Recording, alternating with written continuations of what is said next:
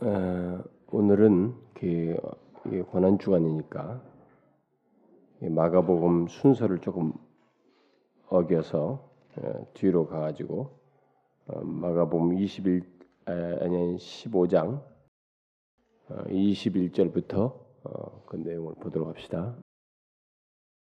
15장 21절부터 우리 끝절까지 한 절씩 교독하도록 합시다.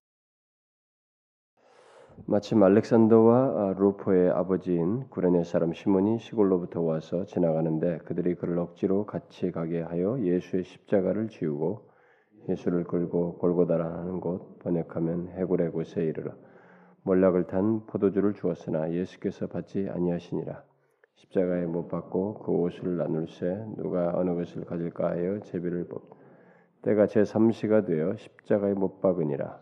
그 외에 있는 죄패의 유대인의 왕이라 썼고 강도 둘을 예수와 함께 십자가에 못 박으니 하나는 그의 우편에 하나는 좌편에 있더라. 나가는 자들은 자기 머리를 흔들며 예수를 모욕하여 이르되 아 성전을 헐고 사흘에 짓는다는 자여 네가 너를 구원하여 십자가에서 내려오라 하고 그와 같이 대제사장들도 서기관들과 함께 희롱하여 서로 말하되 그가 남은 구원하였으니 자기는 구원할 수 없도다. 이스라엘의 왕 그리스도가 지금 십자가에서 내려와 음, 우리가 보고 믿게 할지어다 하며 함께 십자가에 못 박힌 자들도 예수를 욕하더라. 주시가 되매 온 땅이 민방이 주시가 계속 제9시에 예수께서 크게 소리 지르시되 엘리 엘리 라마 사박다니 하시니 이를 번역하면 나의 하나님 나의 하나님 어찌하여 나를 버리셨나이까 하는 뜻이라. 그때 섰던 자 중 어떤 이들이 듣고 이르되 보라 엘리야를 부른다. 한 사람이 달려가서 해면에 신 포도주를 적시어 갈대에 꿰어 마시게 하고 이르되 가만두라 엘리야가 와서 그를 내려주나 보자 하더라. 예수께서 큰 소리를 지르시고 소리 이에 성소 휘장이 위로부터 아래까지 찢어져 둘이 되니라. 예수를 향하여 섰던 백부장이 그렇게 숨지심을 보고 이르되 이 사람은 진짜 멀리서 바라보는 여자들도 있었는데 그 중에 막달라 마리아와 또 작은 야고보와 요새의 어머니 마리아와 또 살로메가 있었으니 이들은 예수께서 갈릴리에 계실 때에 따르며 섬기던 자, 또 이에 예수와 함께 예루살렘에 올라온 여자들도 많이 있었더라. 이 날은 준비일 곧 안식일 전날이므로 저물었을 때 아리마대 사람 요셉이 와서 당돌이 빌라도에게 들어 예수의 시체를 달라 하니 이 사람은 존경받는 공의원이요 하나님의 나라를 기다리. 빌라도는 예수께서 벌써 죽었을까 하고 이상히 여겨 백부장을 불러 죽은 자 죽은 지가 오래냐 묻고 이게 알아본 줄. 요셉이 세마포를 사서 예수를 내려다가 그것으로 싸서 바위 속에 판 무덤에 넣고 넣어두고 돌을 굴려 무덤 문에 놓으매 막달라 마리아와 요세의 어머니 마리아가 예수 둔 곳을 보았더라. 어, 우리가 오늘은 일반적으로 Good Friday라고 외국 사람들이 말하죠. 예수님께서 십자가에 달려 죽으신 바로 그 날로 얘기를 하죠. 음, 그래서 이제 그와 관련된 내용을 좀 어, 보려고 하는데 우리가 이 내용은 이미 마태복음에 상세히 다뤘기 때문에 마가복음에서는 좀 어, 다시 이렇게 마가는 이게 사건을 하기 속도감 있게 진행을 하고 사건 중심으로 진행하고 있기 때문에 그 내용 서술이 아주 상세하지 않지만 거기 필요한 내용들은 있었던 일들은 간략간략하게 계속 연결지어서 이렇게 서술하고 있죠. 그래서 그걸 다시 한번 어, 보도록 하겠습니다. 이 내용 속에서 여러분들이 좀 주목해서 볼 내용이 뭐냐면은 음, 이 전체적인 분위기가 이 내용이 예수님께서 굉장히 그 너무 수동적인 듯한 게 너무 무기력하게 보이는 게 마치 끌려가듯이 이게 너무 무기력하게 죽임 당하시는 예수님의 마지막 장면이에요. 어, 모든 걸 당하기만 하고 무기력하게 예, 그 상황에 처하시는 매 상황마다 처하시는 그 장면을 우리가 어, 각 상황 이 케이스마다 바로 그런 모습을 보이는 것을 우리가 주목할 필요가 있습니다. 자, 먼저 21절부터 음, 뒤에 28절까지 내용에서 보면은 음, 예수님께서 당하시는 이 고난에서도 그런 면을 보여주는데 빌라도의 뜰에서 끌려 나와가지고 예수님께서 골로, 골고다로 네, 향하게 되죠. 아, 근데 예수님께서 이제 성 밖으로 끌려 나가는 것입니다. 네, 죽여도 뭐 성 밖에서 죽이는 것이죠. 네, 성 밖으로 이렇게 끌려 나가는 이런 장면은 성 밖으로 이렇게 끌려 나가서 처형당하신다는 것은 아, 그가 이제 이 공동체 밖으로 끌려나 아, 쫓겨난다는 것이거든요. 음, 공동체 밖으로 쫓겨난다. 공동체 밖으로 이 예수를 내 던지는 것이죠. 근데 바로 그런 예수님께서 바로 이게 그 이스라엘 백성 공동체로부터 이렇게 제외되는 제외돼서 죽임 당하는 네, 바로 그런 장면을 시사하고 있습니다. 아, 특별히 언약의 이 머리가 되시고 어, 그들의 대표가 되시는 예수님께서 더 이상 인간 사회에 적합치 않다는 판결을 받고 성전 밖으로 내어 던져져서 죽임 당한다는 그러니까 이런 모든 한 가지 일거수일투족이 예수님에게서 벌어질 이 장면이 예수님이 처절하게 처절하게 인간으로부터 버림당하고 이 모든 과정이 다 아, 죄를 지시는 예수님의 행동이라고 하는 것을 보게 됩니다. 이런 것들이 다 지난 마태복음에서 얘기할 때도 제가 얘기했지만은 어, 다 죄를 지시는 어, 철저한 순종이기도 하고 음, 인간에게 버림당하시는 어, 그런 장면이라는 것을 이제 우리가 보게 되죠. 그래서 예수님께서 이 성박 골고다 어, 언덕을 향해서 가는데 이제 가는 중에 예수님께서 다른 이제 사, 사복음서 대조를 보면은 이제 버거워하시니까 여기 이제 시골에서 올라온 이 구레네 사람 시몬 어, 이 사람에게 이제 십자가를 이렇게 지게 해가지고 억지로 지게 해서 네, 끌고 가, 게 하죠. 그래서 이 골고다에 이제 이르러서 어, 마가원은 막 바로바로 이렇게 진행 바로 서술하죠. 바로 예수님께 십자가 못 박고 거기에 마취제 성격을 띤 이 포도주를 주어 가지고 마시게 하지만은 예수님께서 거절하죠. 왜 거절한다고 그랬어요? 이제 마태 할 때도 얘기했는데 왜 거절하는 것입니까? 기꺼이 자기 백성의 죄를 이런 마취에 의해서 당하는 것이 아니라 정상적으로 자기 백성들의 죄를 다 담당하시기 위해서 그 죄값을 치르는 권한을 아, 당하기 위해서 그렇게 이걸 거절하시면서 이게 받는 것이죠. 음. 아, 그래서 사람들은 예, 이제 이런 과정에서 예수님을 취하는 행동 하나 하나가 여기서 벌어지는 모든 상황이 어, 모든 것이 예수님에게 고난입니다. 어, 예수님에게 고난을 가하는 그런 행동들이죠. 사람들은 예수님의 옷을 제비 뽑아서 나누는데 이게 뭡니까? 살아있는 예수를 아직 죽은 자 취급하는 것입니다. 예, 죽은 자 취급하는 거죠. 죽은 자 취급하면서 그렇게 예수님이 버젓이 살아있는데 자기 앞에서 자기 옷을 취해서 제비 뽑는 이런 행동을 합니다. 그런데 놀랍게도 이것이 바로 성경을 응하는 거 아니겠습니까? 예, 시편 말씀을 이미 예언된 그것을 응하는 장면이에요. 성경이 성취되는 장면입니다. 인간은 어리석게도 자기 어리석음을 드러내지만 그 어리석음 속에서 하나님의 뜻은 이루어지고 주께서 말씀하신 예언들은 성취된다는 것을 우리가 아, 보게 됩니다.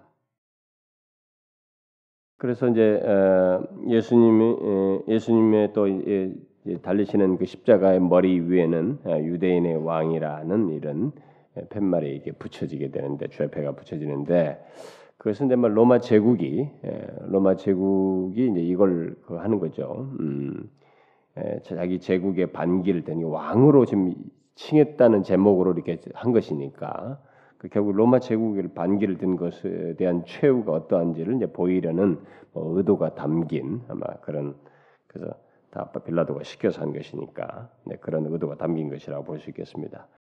그러나 이 빌라도나 유대인들은 예수님께서 말씀하신 그 왕권에 대해서 이해를 잘 못한 거죠. 어? 진짜 이분은 왕이셔요. 진짜 왕권을 가지고 계십니다. 이 왕권이라고 하는 것은 이 세상에서 몇십 년짜리 왕권이 아니고 우주 만물의 존재에서부터 한 인간의 생명의 시작 그리고 사는 것, 죽는 것, 그다음에 죽고 난 이후까지의 모든 권세를 지니신 그런 왕권이셔요. 어, 이 땅에 특별히 도래하는 구원을 주는 은혜의 나라의 왕권을 가지고 계신 분이십니다. 그래서 죽고 사는 영원한 생명을 주시는 이 모든 권세가 그분에게 있다는 그런 왕권인데 그런 왕권에 대한 이해가 없는 거죠. 이런 것은 눈이 열려야 된단 말이에요. 니고데모에도 말 네가 눈이 거듭나야 하나님 나라를 볼 수가 있다. 그런데 이 거듭나지 않으면 이게 안 보이는 거예요.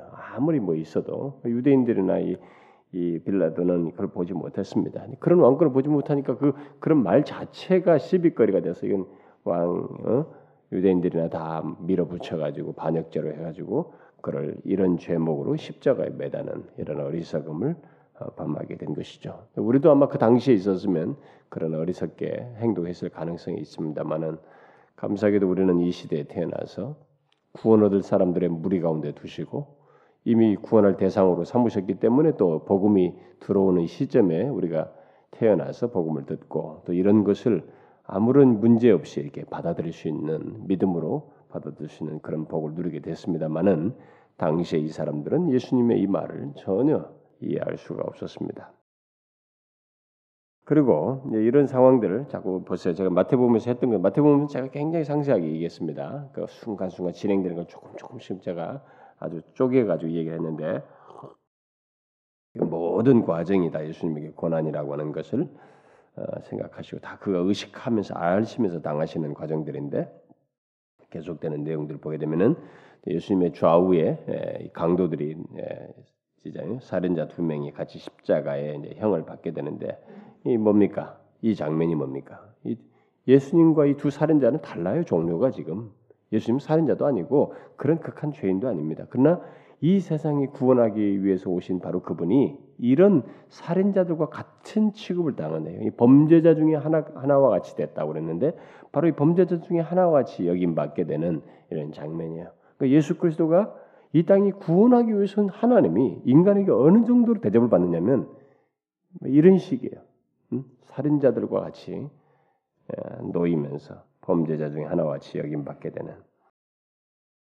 그래서 그런 수치를 예수님께서 당하게 되는데 이런 수치를 당하는 이 모든 것은 바로 우리의 죄 때문이죠. 예? 우리의 죄로 인한 이런 수치를 예수님께서 이렇게 공개적으로 역사적으로 만인 앞에서 다 당하시는 것입니다. 온 세상이 보는 그 가운데서 당하시는 것입니다. 우리 죄에 대한 수치예요.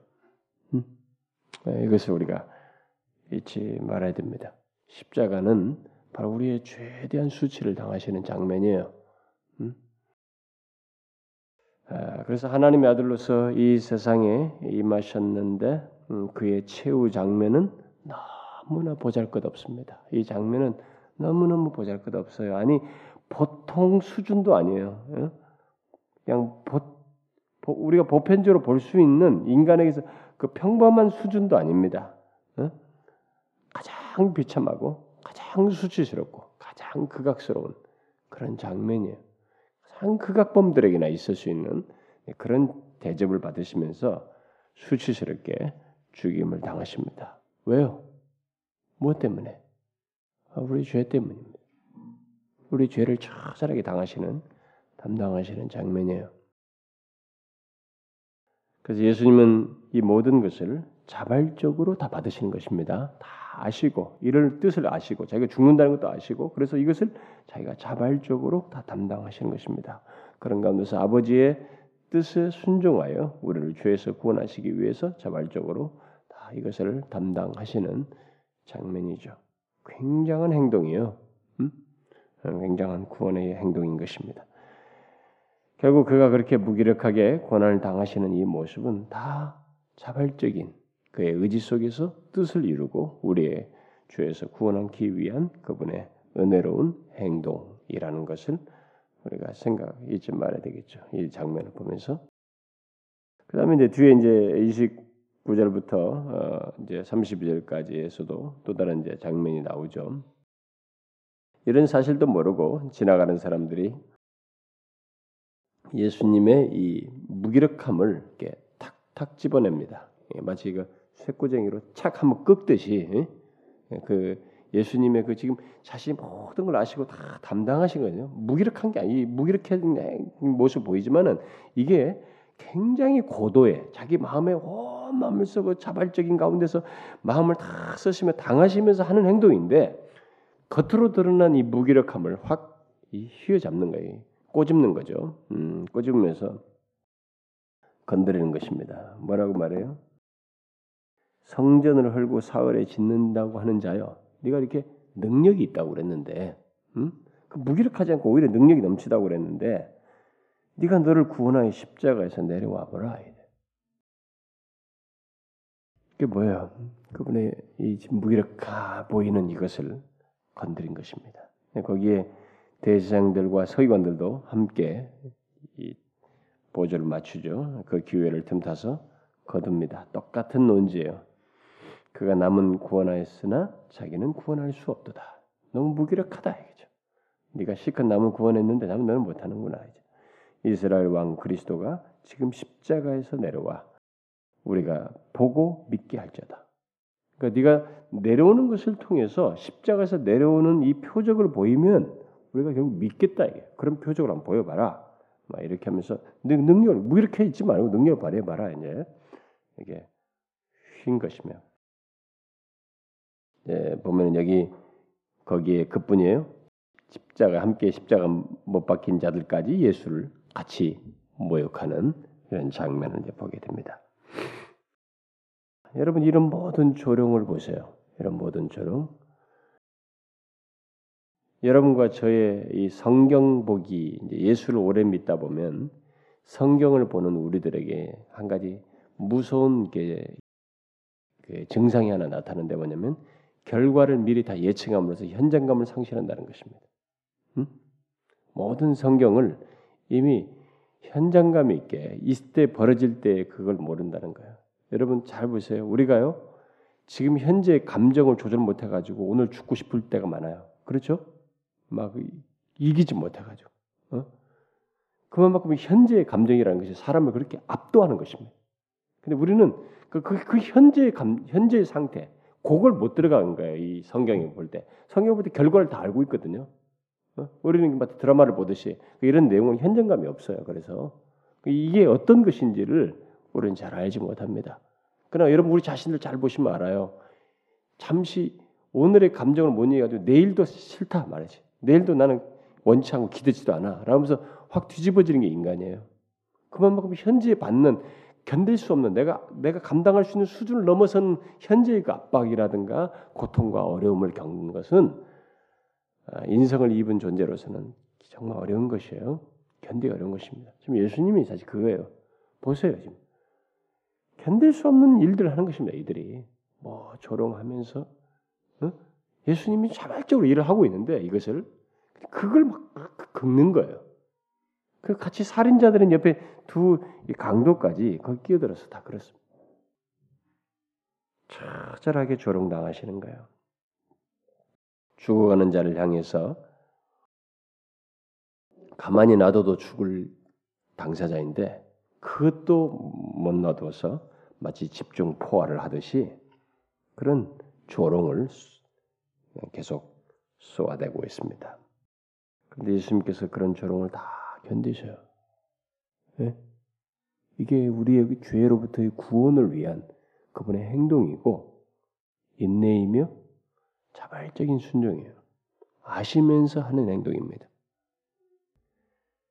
이미 겟세만에서 예수님은 이 잔을 내게서 지나게 하옵소서라고 하면서 약간의 그 인성을 입은 자신으로서의 그 죄와 죄로 말미암아 사망을 지는 것으로 인한 힐끔 보는 것 때문에 굉장히 고통하는 가운데 그 순간을 경험하시면서 또 그 순간을 결국 이기죠. 거기를 승리하심을 통해서 이미 마음을 나왔단 말이에요. 이 길을 가기로 확정지었기 때문에 지금 그런 이미 과정이 있었기 때문에 잘 인내하시고 있는 거예요. 이 모든 것을 다 감당하시면서. 확실히 예수 그리스도의 이 십자가의 행적은 어, 우리를 이렇게 다각적으로 보게 해줍니다. 그렇죠? 우리를 다각적으로 보게 해줘요. 어, 그래서 우리는 이 예수님의 이런 장면을 통해서 어, 확실히 우리를 많이 생각할 수 있어요. 이렇게 보면은 제대로만 이 주님의 십자가 여정을 잘 제대로만 묵상하게 되면 확실히 감상적으로 이렇게 너무 십자가라는 것을 너무 이렇게 간단하게 우리는 이렇게 개념상으로 너무 쉽게 노랫말이든 뭘 통해서 쉽게 지나가기 때문에 어, 너무 익숙해 버려요. 익숙하지 않아야 됩니다. 진짜 이런 부분에 대해서는 익숙하면 안 돼요. 이건 항상 새롭게 나의 나의 자신에게 베풀어진 은혜가 얼마나 큰지를 이게 확인하게 되고 이게 다시 소유하게 되는 것이기 되기 때문에 이 부분은 가능한 한 이 계시의 그 상황에 그 예수 그리스도의 그 자발적이고 인격적인 행동 속에 우리가 깊이 좀 몰입해서 이해를 할 수 있어야 됩니다. 그 어쨌든 이 장면에서도 지금 많은 조롱을 당하는데 가만히 있어요. 너무 무기력한 거예요. 가뜩이나 무기력하다고 시비를 걸었는데 그걸 콱콱 긁고 있는데 거기서도 여전히 가만히 있는 거예요. 양쪽이 당연히 십자가 형 당연히 살인범들, 극악범들까지 이렇게 하는데도 너무 무기력해 보여요. 참 재밌잖아요, 여러분. 계속 생각하셔야 됩니다. 이게 다 우를 위한 행동이에요. 우를 위한 행동, 성질이 없어서가 아니에요. 인간의 본성, 인성을 가지기 때문에 그런 것이 없어서가 아니에요. 그리고 이 잔렉에서 지나게 그런 말씀을 하셨잖아요, 이전에요. 그러니까 그런 정서가 없는 게 아닙니다. 그런 생각과 마음이 없는 게 아니에요. 다 있는데 우리의 죄를 위해서 다 당하시는 거예요. 그걸 인내하는 것입니다. 다 수용하고 있는 거예요, 지금. 받아들이고 있는 것입니다. 고난을 받고 있는 것입니다. 우리의 죄가 요구하는 고난을 자신이 다 담당하시는 장면이에요. 그런 가운데 그 장면으로서 무기력해 보이는 거예요, 지금. 그냥 단순히 무기력한 게 아니고 힘이 없어서 무기력한 게 아니고 진짜 강한 거죠, 오히려. 음? 진짜 강한 거죠. 그래서 이제 그 다음에 뒤에 이제 33절부터 36절에서도 보게 되면은 우리가 또 다른 상황을 보지 않습니까? 또 다른 내용. 그야말로 그 우리가 세 시간의 어둠, 하나님으로부터 버림당하시는 이런 장면인데 우리 교회에서 거듭난고 십자가 공부할 때 여러분들이 아마 그 내용 속에서 다 공부를 하셨겠습니다만은 예수님은 어, 이 세상에 빛으로 오셨습니다. 그분 자신이 세상의 빛이시죠. 어, 어, 빛이셔요. 은혜와 진리가 이 세상에 온 것도 바로 그분을 통해서입니다. 바로 그런 예수님이 죄를 지시고 하나님으로부터 버림당하게 되자 그래서 버림받아 형벌을 받게 되자 세상에 어둠이 세상이 되었어요. 이것은 하는 물리적인 현상이지만 그것은 영적인 면에서도 실제로 그래요. 응? 예수 없는 세상은 흑암이 될 수밖에 없어요. 응? 근데 지금 그 죄를 담당하시는 가운데 이 세상이 어둠의 세상이 되었습니다. 대낮인데 태양이 빛을 잃었어요. 빛을 잃었습니다. 예수님은 어둠 속에서 모든 인간의 예, 눈이 가리워진 상태에서 혹독한 심판을 형벌을 당하시는 예, 경험을 하게 되죠. 이 세 시간 동안 여러분 아셔야 됩니다. 음, 어떤 경험은 1초가 10년 같을 수도 있어요. 5분이 진짜 10년 같을 수 있습니다. 이 3시간을 우리의 게임하듯이 보내는 3시간을 생각하면 안 됩니다. 할 일 없어 영화 한 편 보는 것 같은 3시간을 생각하면 안 됩니다.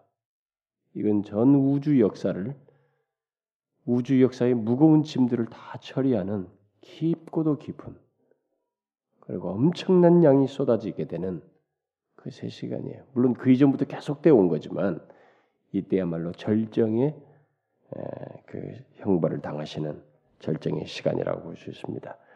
3시간 동안 인간의 조롱보다도 더 극심한 고난을 마침내 당하게 되죠. 그게 뭐예요? 하나님으로부터 버림받는 것입니다. 하나님부터 버림받는 것이.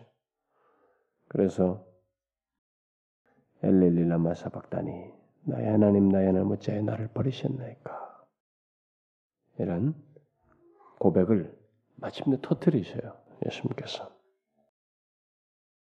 하나님으로부터 버림당하는 예수님의 경험은 그 누구도 설명할 수 없습니다.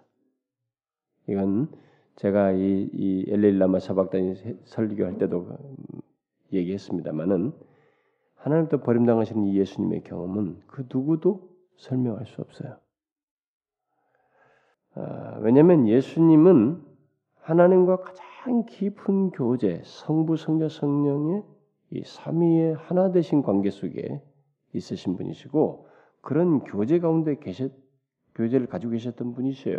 그리고 이 상황에서 예수님은 그 누구보다도 하나님과의 하나님 아버지와의 교제를 갈망하 굉장히 갈망하고 있는 상태이었습니다. 그런데 자신이 경험하는 것은 버림당하시는 경험이에요. 그러니까 상대적으로 그또 예수님의 존재 자체에서 그 경험과 그 관계 차원에서 보면 이 버림당하심이라는 것은 우리에게서 설명할 수 없어요. 우리가 뭐 애인에게 배신당하고 뭐 누구의 자식에 버림당하고 이런 것하고 비교가 안 됩니다. 이런 것하고는 어느 것도 버리 비교가 되지 않아요. 이것은 부모와 자식 사이가 부모가 자식을 버린 거 이런 것도 뭐 유추는 할 망정 그 질에 있어서는 비교할 수 없어요. 설명거리가 되지 않습니다. 그런데 어쨌든 그가 버림당하시는 그 경험의 깊이와 혹독함의 정도는 우리가 아무도 측량할 수 없는데 바로 그런 경험을 이때 흑암 속에서 하시게 됩니다. 그래서 하나님과 교제가 깨짐으로써 예수님은 결국 뭐예요? 이게 뭐예요? 이 죄로 말미암아서 이런 일이 벌어져요. 죄를 덮어 씌우기 때문에 씌우셨기 때문에 이런 현상이 생기는데 이렇게 분리 버림받음으로써 결국 뭡니까? 수천 수만 번의 죽음을 경험하는 거예요. 결국 뭡니까? 영원한 죽음을 맛보시는 겁니다. 영원한 죽음을 맛보시는 거예요. 이 장면은 물론 이 모든 것은 예수님께서 죄의 모든 것, 죄의 그 무서움, 그 죄의 깊이, 죄가 가졌다 죄라고 하는 실체가 갖는 이 모든 것을 완전하게 충분히 맛보시며 당하시는 장면이에요. 음? 그래서 이런 경험을 하게 되는 것입니다. 죄가 아니면은 이런 버림, 분리 이런 현상이 생겨날 수가 없어요. 그래서 죄에 대한 심판을 처절하게 이때 다 당하시게 됩니다. 이 모든 것을 당하시게 되자 이제 어둠이 거치게 되죠. 한 3시간 뒤에. 그런데 예수님을 조롱하던 이 사람들 예수님을 조롱하던 자들은 이 흑암 때문에 약간 이 두려움을 맛봤을 텐데도 멈추지 않아요. 응? 어, 혹시 그 무서움을 달래려고 더 발악을 했는지는 모르지만 예수님께서 엘리엘리라는 이 말을 한 것을 들었기 때문에 어둠 속에서 예수님께서 자신을 구원하기 위해서 엘리야를 부른다라고 생각하면서 계속 조롱하는 거죠. 그걸 또 빌미로 해가지고 예수님을 조롱하였습니다. 그때 어떤 사람이 신포도주를 갈대에 꿰어가지고 마시게 하려 했지만은 사람들이 그걸 막아버렸죠. 막으면서 뭐라고 그래요? 엘리야가 와서 그를 내려주는가 보자. 이렇게 했습니다. 그러니까 예수님은 그때까지 십자가상에서 이런 마지막까지도 이런 고통을 다 당하셔요. 정말 계속 지금 제가 21절부터 서술하고 있죠. 한 번도 이렇게 뭐가 없습니다. 마가가 지금 강조하는 게 그거예요. 철저하게 그 무기력하게 무기력해 보였다는 거예요.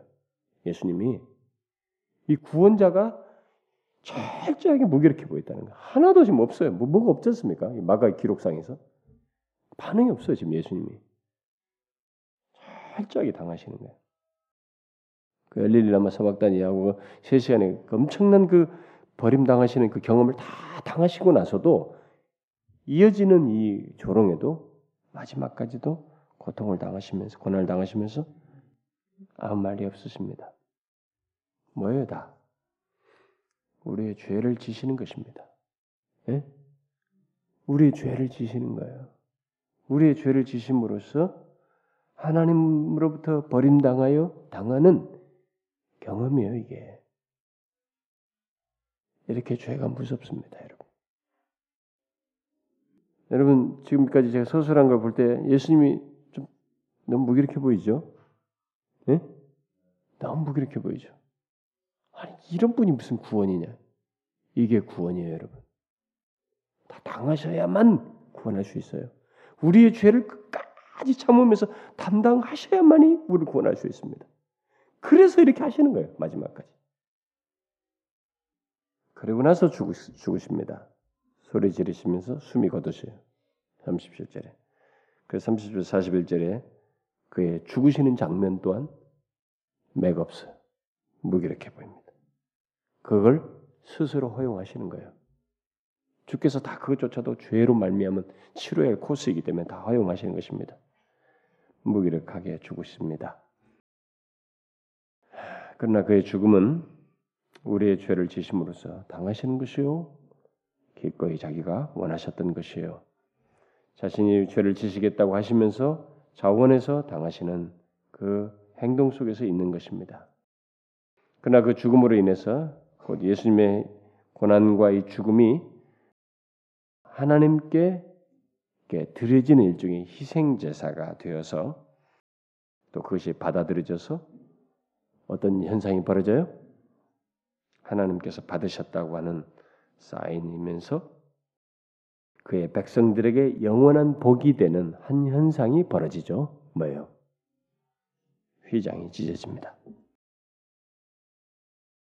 휘장은 굉장히 질긴 겁니다, 여러분. 그 직접 하나님이 어떤 걸로 짜라고 했기 때문에 그래서 어떤 말로는 소가 양쪽에 소, 소를 끼고 서로 잡아당기기도 안 찢을 정도의 질이라고 해요. 그게 엮은 것이 그 정도로 굉장히 강한 휘장, 그 하나님 만, 말하라 만들라고 한 대로 만든 것이라면 그렇게 되는 것인데, 근데 그의 가운데로 착 찢어졌습니다. 뭐예요? 휘장이 찢어짐으로써 하나님과 인간 사이에 완전한 교제가 이루어지게 됐다는 사인이 증거가 드러난 것입니다. 그 이전까지만 해도 하나님께서는 휘장 뒤에서 자신을 감추셨어요. 어? 제한하셨습니다. 그러나 이제 예수님의 죽으심으로 인해서 그의 백성들로 하여금 하나님의 면전에 나와서 어, 면전에서 완전한 교제를 누릴 수 있는 이런 특권이 허락되었다 라는 것을 보여줍니다. 그러니까 그가 이렇게 철저히 당하심으로써 무력하게 보이는 듯하지만은 다 담당하심으로써 이런 결과가 있게 되었습니다. 자, 예수님의 이 죽으시는 장면을 옆에서 보았던 백부장이라는 사람이 있었는데 이 사람이 뭐라고 그랬어요? 이 사람은 진실로 하나님의 아들이었도다. 이, 이 사람이 이렇게 말했다는 것은 좀 특이한 일입니다. 음? 이방 사람으로서 아마 그는 예수님의 죽음이 죽음을 보면서 이건 보통 사람의 죽음이 거예요. 그가 우리가 들었던 이 사람에 대해서 들었던 말대로 이건 보나마나 하나님의 아들일 것이다. 이렇게 어, 말을 했다는 것이죠. 음? 사람의 죽음과 보통 사람의 죽음과는 분명히 다르다라는 깊은 공감을 이 사람이 했다는 것입니다. 어떤 사람은 이 사람이 진실로 이것을 믿게 됐고 믿음으로 이렇게 고백한 것이다라고까지 말합니다만은 뭐 그런 가능성이 얼마든지 있죠. 확정할 수는 없지만은 어쨌든 이 사람의 입에서 주님의 죽음이 다르다는 것을 증거되는 일이 있게 됐습니다. 자, 그런데 거기 뒤에 이제 40절과 41절에 보니까 예수님을 따르던 이 무리들 중에 멀리서 바라보았던 여인 들이 있었죠. 멀리서 바라보는 여자들이 있었습니다. 그 중에 막달라 마리아, 그 작은 야고보와 요새 어머니 마리아, 또 살로메가 있었고 예, 이것은 예수, 갈릴리 계실 때 예수님을 섬기던 자들이고 또 이외에 예수와 함께 예루살렘에 올라온 여자들도 많이 있었더라. 참 재밌습니다, 여러분. 여기에 이 마가는 기록을 남겨주기를 예수님의 이 죽으시는 장면을 멀리서나마 보는 이들 뭐 결국 예수님의 이 죽으시는 장면에서도 예수님은 정말 무기력하게 죽으시는 것 때문에 아마 이들은 실망했을 거예요. 어? 저렇게 죽으시는구나. 그러니까 사랑했던 마음이 큰 만큼 너무 이게 아마 컸겠죠. 그래서 나중에 어디 이, 이, 여자, 이 여자들이 예수님이 굴, 그 무덤 다 파악하고 가지고 그 다음에 올 때도 나중에 그 다음 날 올 때도 사실 향, 향을 가지고 오잖아요. 어? 시체에 이제 더 하려고 그걸 가지고 오지. 그러니까 부활 생각은 없었거든요. 이 사람들이 부활이라고 해봐야 나중에 이제 나중에 최종적인 하나님 앞에서 부활 있는 거 그거나 기대했지 육체적인 부활을 안 믿었기 때문에 이들도 그러니까 이들이 이제 이때는 참 처절했던 거예요. 아 무기력하게 죽는구나. 어? 그러니까 부활절 날 그 아침에도 그들은 사실 그런 마음에서 간 거거든요. 그러니까 예수님 옆에 있어도 안 믿었던 거 아니에요. 이들이 처음에는 여인들이 네, 그 정도로 그런데 음, 어쨌든 이 장면상으로서 마가가 마가가 기술하는 것은 뭐냐면 예수님이 죽는 장면에서도 처절해다. 그 주변 상황은 그렇게 그를 바라보게 되었다. 처절하게 죽는 그분으로 다 바라본다. 근데 이제 다른 이면에서 이제 우리가 생각할 수 있는 것은 뭐냐? 이 여인들을 한번 긍정적으로 주목할 요소가 또 있다는 것입니다. 자신들 어, 예수님이야 뭐 어, 그렇게 죽는 것에 대해서 어, 죽는 것으로 보이긴 했지만 여기에 그래도 이 마지막 순간에 예수님의 죽으시는 장면에 그래도 마지막까지 멀리서나마 보고 있는 사람들이 놀랍게도 여인들이었어요. 제자들은 한 번 다 도망갔잖아요. 나중에 이제 요한이 오고 뭐 사람이 오긴 했지만은 없었어요. 예수님을 따르던 사람들 중에 남자들도 많이 있었을 텐데 마가는 여기 여, 인들을 기록해요. 음? 여인들을 기록하고 있습니다. 이건 참 재밌는 장면입니다. 그래서 마가는 그들의 이름을 거론합니다. 거기 있었던 여인들. 그리고 예수님이 부활하셨을 때도 여인들이 갔죠. 그 다음에 여인들 얘기가 나와요. 신약 성경에서 보면은 여인들을 공식적으로 공개적으로 바울의 서신 보면 여자, 여인들이 공식 성상에서 교회에서 활동하는 이런 것들 머리 머리로서 활동하는 이런 것들을 제한하고 있지만 에, 오늘날은 이제 그런 거 다 없어졌다 다 없어졌다고 지금 하고 다 난립니다만은 신약 성경에서 여인들에 대한 내용이 많습니다. 어떤 사람은 그런 걸 비교를 합니다. 어떤 사람들은 책에 보면은 구약에 보면은 이 여인들이 악한 여, 악한 모습을 많이 등장해요. 이세벨 뭐 이런 거 있잖아요. 예? 하여튼 여, 유혹하고 죄짓게 하고 악한 짓 하는 이런 요소로 여자들이 많이 등장합니다. 구약에는.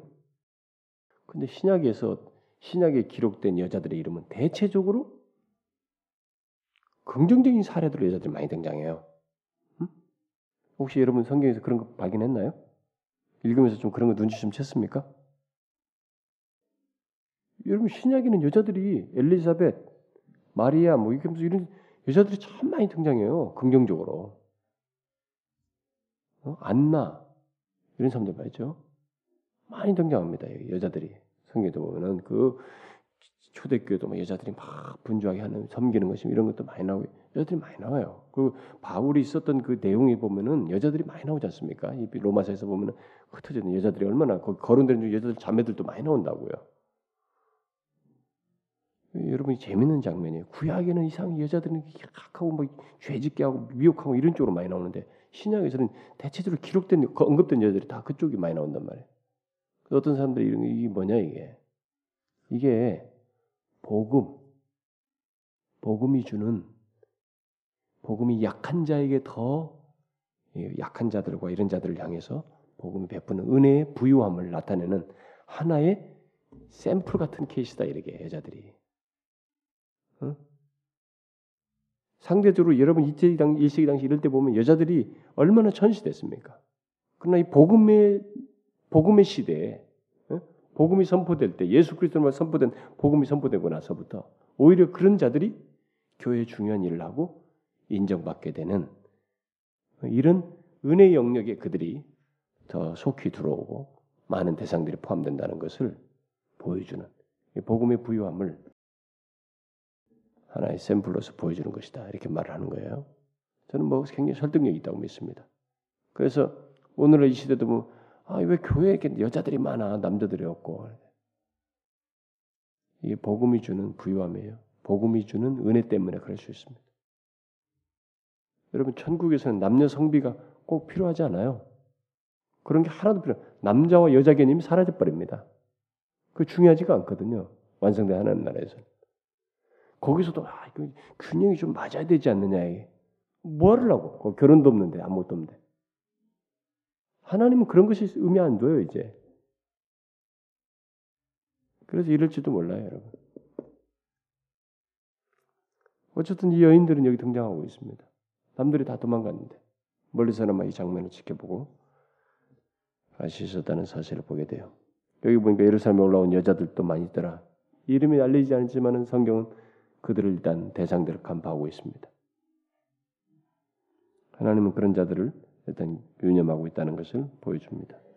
그래서 교회 안에서 이렇게 뒤에서 보이지 않게 암암리에 수고하고 섬기는 교회 일꾼들 중에 여자들이 많죠. 복음 시대에는 초대교회 이후로 1세기 예수 그리스도 이후로 교회 역사 속에는 여자들에 의해서 많은 역사가 일어났습니다. 남자들도 많이 있었지만 실제로 여자들의 수고가 굉장히 많았습니다. 배후에서. 바로 이와 같은 거예요. 이게 복음의 효력이고 복음의 능력이고 복음의 혜택이에요.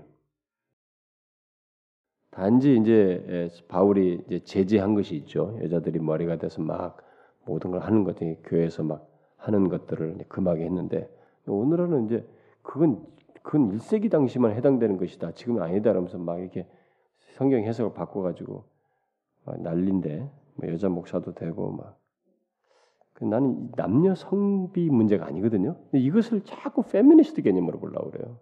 포스트 모더니즘 명성도 그런 걸로 자꾸 맞물려서 얘기하거든요. 근데 그렇지 않아요, 여러분. 그건 성비 문제가 아니에요. 질서 문제예요, 질서 문제. 근데 그 자꾸 그런 식으로 해석하니까 무슨 열등의식 있는 것처럼 얘기하는 말이야. 어? 열등의식 차원에서 자꾸 얘기를 하려고 그래. 그 성경은 남녀를 열등 개념을 말하지 않거든요. 그건 질서 차원에서 얘기하는 거예요, 항상. 남 여자를 얕잡아 보고 는게 아니란 말이에요. 오히려 이렇게 하면서도 교회 2000년 역사를 이렇게 굉장히 크게 기여를 했잖아요. 지금 여기서도 그지 이들을 거론하듯이 말이죠. 그런 내용이란 말이에요. 어쨌든 하나님은 이들을 주목하신, 주목하셨다는 사실을 이 기록을 통해서 보여주고 있습니다. 아, 그 다음에 이제 마지막 그 42절, 47절에서 예수님께서 이제 장사되시는 장면이죠. 여러분 보세요. 고난당하 끌려가시는 장면, 고난당하시고 십자가에 달려서의 모든 과정, 달린 상태에서의 모든 당하신 내용, 그리고 죽는 것도 기꺼이 자신을 이렇게 그냥 내 자기를 내어 줍니다. 그 죄를 당하시는 것으로 내어 주죠. 장사조차도 주님이 자기 자신을 내어 주는 거예요. 여러분 그렇게 생각하셔야 됩니다. 이게 주님의 내어 주심이 아니면 이런 장사도 어, 여기 이렇게 행해지지 않아요. 그래서 준비가 돼 있는 걸 봅니다. 여기 보면 준비된 사람이 장사 지내고 있어요. 그러니까 주님이 기꺼이 자기 죄를 지고 장사 지내는 것, 그 죄로 인해서 다 당하셔야 될 것이거든요. 그걸 다 자신이 기꺼이 자원해서 어, 거기에 임하기를 원하셨고, 그랬기 때문에 준비된 사람에 의해서 이 장사되어지는 장면을 보게 됩니다. 여러분 그렇게 이해하셔야 됩니다. 이거 왜 갑자기 이 사람이 등장하냐? 이거 아리마스 때 요셉 왜 등장해요? 갑자기 이게 쉬운 일이 아니거든요. 배경상으로 쉽지 않습니다. 예수님께서 죽으신 때가 안식일이 시작되는 이제 시점이 다가왔기 때문에 안식일이 시작되기 전에 이제 저녁이 되기 전에 빨리 장사 지내야 된단 말이에요. 근데 장사 지내는데 그때 이제 죽은 사실 알고 이제 아리마대 요셉이 막 서두른 거예요. 지금 사실은 아리마대 사람 요셉이 당돌이라고 했잖아요. 당돌이 막 이 용기 있게 나간 거예요. 사실은요. 응? 가지고 이 뭡니까 이 빌라도에 가가지고 예수님의 시체를 달라고 한 것입니다. 음? 자기가 준비한 거예요. 사내들인 공의원 중에 한 사람 아닙니까 이 사람이? 음, 근데 이것은 쉬운 일이 아니거든요. 굉장히 용기를 필요로 한 것입니다. 근데 이제 사실 그동안 이 사람이 이제 그걸 못했던 것이죠. 어, 여기 근데 이, 이 성경에 기록하기 하나님 나라를 기다린 자라 이렇게 말한 거 볼 때 이 사람은 뭔가 아, 아마 예수님의 말과 행하심을 보고 예수님 안에서 어떤 은혜의 나라를 보았던 것 같죠. 그러나 유대인들이 이제 두려워서 그 동안에 자신의 아마 그런 그런 기대하는 하나님을 바라보는 믿음을 이렇게 드러내지 못했던 것 같습니다. 그러나 예수님이 이제 죽으신 것을 보고 용기를 내서 아, 달라고 한 것입니다. 아, 준비된 사람이었죠. 음, 근데 우리는 이 사람이 누군지 잘 모릅니다. 어떤 사람은 이 사람이 뭐 니고데모다 이렇게 연결시키는데 아, 그렇게 말할 수 없어요. 이 사람 도대체 모릅니다 우리가 여기서 등장하기 때문에 아마 이 사람은 주님에 대한 많은 정보를 가지고 상당히 긍정적으로 했던 것 같습니다. 그러니까 이제 죽으실 때 이 시점에 이렇게 용기를 내서 온 게 보면은 이제는 드러내야 되겠다. 이게 아마 어떤 결단을 가지고 온 거예요. 그래서 당돌이라는 표현을 쓰고 있는데 하고 온 것 같아요. 어, 그래서 어떤 사람은 이제 이런 본문을 해석할 때 음, 오히려 다른 사람들은 예수님이 행하실 때 예수님 말씀하실 때 예수님 보는 현장에서 막 반응했지만은 설사 죽으시는 이때 장면은 나타나지 않는데 이 사람은 오히려 여기서 남들이 보지 않을 때 어, 정작 필요로 할 때 그런 믿음을 드러내서 긍정적으로 이렇게 설명하는 사람도 있습니다. 어쨌든 간에 어, 이 사람은 주님에 대한 게 어, 주님의 장례를 준비할 마음을 가지고 있던 사람이고 마침내 결국 하나님이 준비한 사람이라는 것을 증거한 거죠. 이런 내용을 통해서 예수님의 장사 지냄조차도 예수님께서 기꺼이 내어 주신 어, 자기를 내어준 예, 그런 것이라고 볼 수 있습니다. 그래서 뭐 그럴 때 이제 일단 요셉이라는 사람도 보면은 어떤 면에서 이 사람도 좀 숨겨진 사람이죠. 예, 감춰진 사람이죠. 그러니까 예를 들어서 이 사람이 있어서 지금 이 바로 이 장례가 이 장사가 정확하게 잘 이루어지는 거 아닙니까? 그래서 그이 모든 뒤에 엮어지는 사건들이 다 맞물려져 있는 거잖아요. 거기서 지키게 되고 거기서 부활하게 되고 이 모든 것이 있게 되는데 그러니까 이런 것조차도 예, 일종의 감추어진 사람이에요. 그 동안에 이 배경을 알지 못하는데 여기 딱 등장했거든요. 그리고 하나님 이 사람을 사용했고 그러니까 항상 교회 역사는 교회는 이렇게 우리가 겉으로 드러난 사람들만 보고 설명할 수 없어요. 드러나지 않은 사람들이 있습니다. 드러나지 않은 사람. 예? 그 사람들, 감추어진 사람들, 예, 이 사람들이 하나님의 도구로 쓰여지게 되고 어, 어떤 면에서 더 용기 있는 모습을 보이기도 합니다. 어쨌든 이제 세마포에 요셉이 세마포에 다잘 싸서 예수님을 거기에 싸가지고 바위에 반 무덤에 두고 돌을 굴려서 무덤에 넣고 막달라 마리아 요셉 어머니 마리아는 예수 등것을 잘 보고 하죠. 음. 그런데 이제 내용 전체적인 결론을 얘기하면 자 고난 당하시는 장면에서부터 이 여기 무덤 장사되어서 시체로 이렇게 들려서 그 무덤에 탁 안착된 여기까지 예수님은 전적으로 수동적입니다. 지금? 그렇죠? 아니 이분이 진짜 구원자야? 하나님이야? 이게 퀘션이 불릴 정도로 철저하게 무기력해 보여. 응? 죽으시는 장면, 죽음에 내어 죽음에 꼼짝없이 당하냐 죽음에. 죽으신 장면? 여기 시체로 들려서 가는 장면. 하나도 지금까지 뭐 강도들의 이 저기 욕욕 이 조롱에도 일체 반응하지 않고 너무나 굴욕적인 수많은 일들이 있었는데 다 여기서 수동적이 당하셔요. 무기력해 보이십니다. 장사 지는 것까지. 다 뭐예요? 이게 다 당하시는 것이에요. 요걸 놓치지 말아야 됩니다. 마가는 지금 그걸 강조하는 거예요, 사실상. 계속 사건을 연결시켜 설명하면서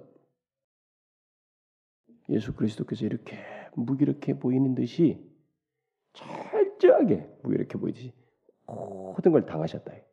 장사 진행까지도 그렇게 무기력한 듯이 당하시도록 자기를 허용했다. 무엇을 위해서? 바로 우리의 죄가 요구하는 죄값을 다 치르기 위해서. 장사는 죄값 치는 내용이 포함되어 있어요, 여러분. 이게 다 당하는 것이죠. 그렇게 해야만이 우리를 죄에서 구원할 수 있기 때문에 그가 그걸 다 알면서도 기계의 존재가 아니잖아요. 인격적인 존재인데 다 하시면서도 당하심으로써 우리를 죄인을 구원하기 위한 그것을 마침내 성취하셨다는 거예요. 승리하셨다는 그래서 거기서 바락바락 화를 내면서 만약에 죄를 지면서 이러면 끝나는 거잖아요. 그게 아니에요. 피하는 게 아니에요. 다 끝까지 담당하시면서 우리를 죄에서 구원하시는 행하셨다는 거예요. 사도 바울이 요걸 나중에 깨닫는 거예요, 여러분. 응? 아, 그리스도의 진가는 약한 데서 나오는 것이구나. 무기력해 보이는 것 같지만은 다 알면서도 그리스도를 위하여 다 주님의 뜻을 이루기 위해서 다 약한 가운데 참는 가운데서 이게 진수가 나오는 것이구나. 그걸 나중에 알고 깨닫고 얘기한 거 아니에요? 고린도후서에서. 근데 고린도 교회 성도들이 까부는 거예요. 예수 믿으면 능력이 있어야 된다. 뭐 있어야 된다. 막 세상적인 방식으로 모든 개념을 방언이며 교회에서 하는 모든 이것을 다 능력 개념, 잘하는 개념, 잘난 체하는 개념으로 자꾸 생각하는 거예요. 응? 우월 개념으로 자꾸 생각하는 거예요. 아니다는 거죠. 나는 오히려 그리스도의 이름을 위하여 약함과 불력과 핍박과 모든 다 그걸 기뻐한다. 왜냐하면 그때 그리스도의 능력이 나타나기 때문에 이게 주님께서 가신 십자가다.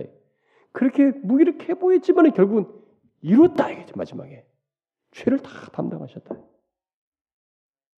이게 기독교의 비밀이에요. 어느 종교도 찾을 수 없어요, 여러분. 이 기독교의 진수예요, 이게. 우리는 이것을 아는 자여야 합니다. 오늘날 기독교 교회들마다 다 뭡니까? 세상과 똑같이 힘으로 뭘 하려고 한다고. 아니죠, 여러분. 우리는 이런 것을 가져야 되는 거예요, 오히려. 하나님이 살리잖아요, 나중에. 그래서 하나님에 의해서 일이 나도록 일이 되도록 살리시는 역사가 하나님에 의한 역사가 일어나도록 그렇게 우리는 해야지 외적인 것으로 다 모든 걸 하려고 세상 사람과 똑같은 방식으로 하면 안 된다는 거예요. 우리의 죄를 담당하시기 위한 무기력함이 너무 잘 당하신 것입니다. 너무나 완벽하게 이걸 마지막까지 다 담당하셨어요. 그렇기 때문에 우리가 죄에서 용서함 받은 것입니다. 그래서 우리는 이 예수님 때문에 이렇게 당하신 예수님 때문에 죄사함 받은 자로서 살 수 있는 거예요. 구원을 얻게 된 것입니다. 십자가는 바로 그것을 증거하는 것입니다. 여러분 이것을 기억하고 우리가 사는 거예요. 예? 예수 믿는 자들 이, 이 은혜, 이 엄청난 결과, 예? 이 결과를 알고 소유해 사는 것이 그리스도인 아닙니까? 여러분과 제가 그러길 바랍니다. 기도합시다. 하나님 아버지, 우리들의 행한 것은 죄뿐인데 우리 주님께서는 우리의 죄를 완전히 담당하시기 위해서 참 처절할 정도로 자신이 무기력해 보이는 모습을 보이면서 모든 우리의 죄로 인한 고난과 죽음과 수치와 이 장사 지냄에 이르기까지 모든 것들을 당하시고 그래서 우리를 죄로부터 구원해 주시는 이 형용할 수 없는 은혜와 그 하나님 주께서 행하신 이 모든 것에 부유한 역사를 우리가 그저 조금 알고 믿게 됩니다만 하나님이여 우리가 남은 여생 동안 이 부유한 은혜를 더 알게 해주시고 더 생생하게 알게 해주시고 더 경험적으로 알게 하셔서 절절하게 우리의 중심에서부터 우러나오는 주께 대한 감사와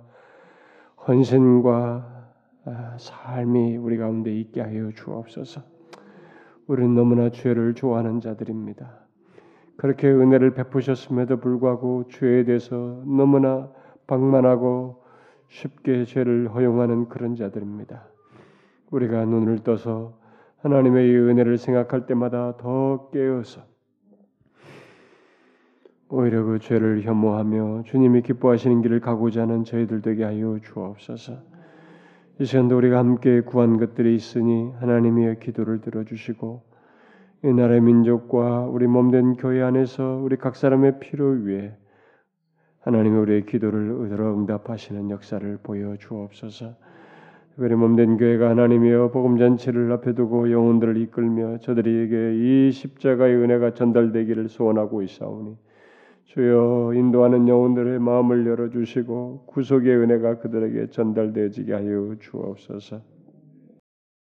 하나님 몸된 교회에 속한 모든 지체들 하나님의 이 십자가의 은혜로 날마다 하루하루 더해가면서 더 부유해지게 해주시고 그 은혜 때문에 감사하며 기뻐하며 즐거워하며 살아가는 저들의 삶이 되게 하여 주옵소서. 여기 모인 자들의 삶을 돌아보시옵소서. 저들의 형편을 돌아보아 주옵소서. 저들의 간구 소를 들어 주시옵소서. 가정과 하는 일 속에 하나님 은혜 베푸셔서 우리의 삶을 인도하시고 이끄시는 하나님을 생생하게 경험하며 살아가는 저들 되게 하여 주옵소서. 우리의 기도를 들어 응답하실 하나님을 믿사옵고 우리 주 예수 그리스도의 이름으로 기도하옵나이다. 아멘.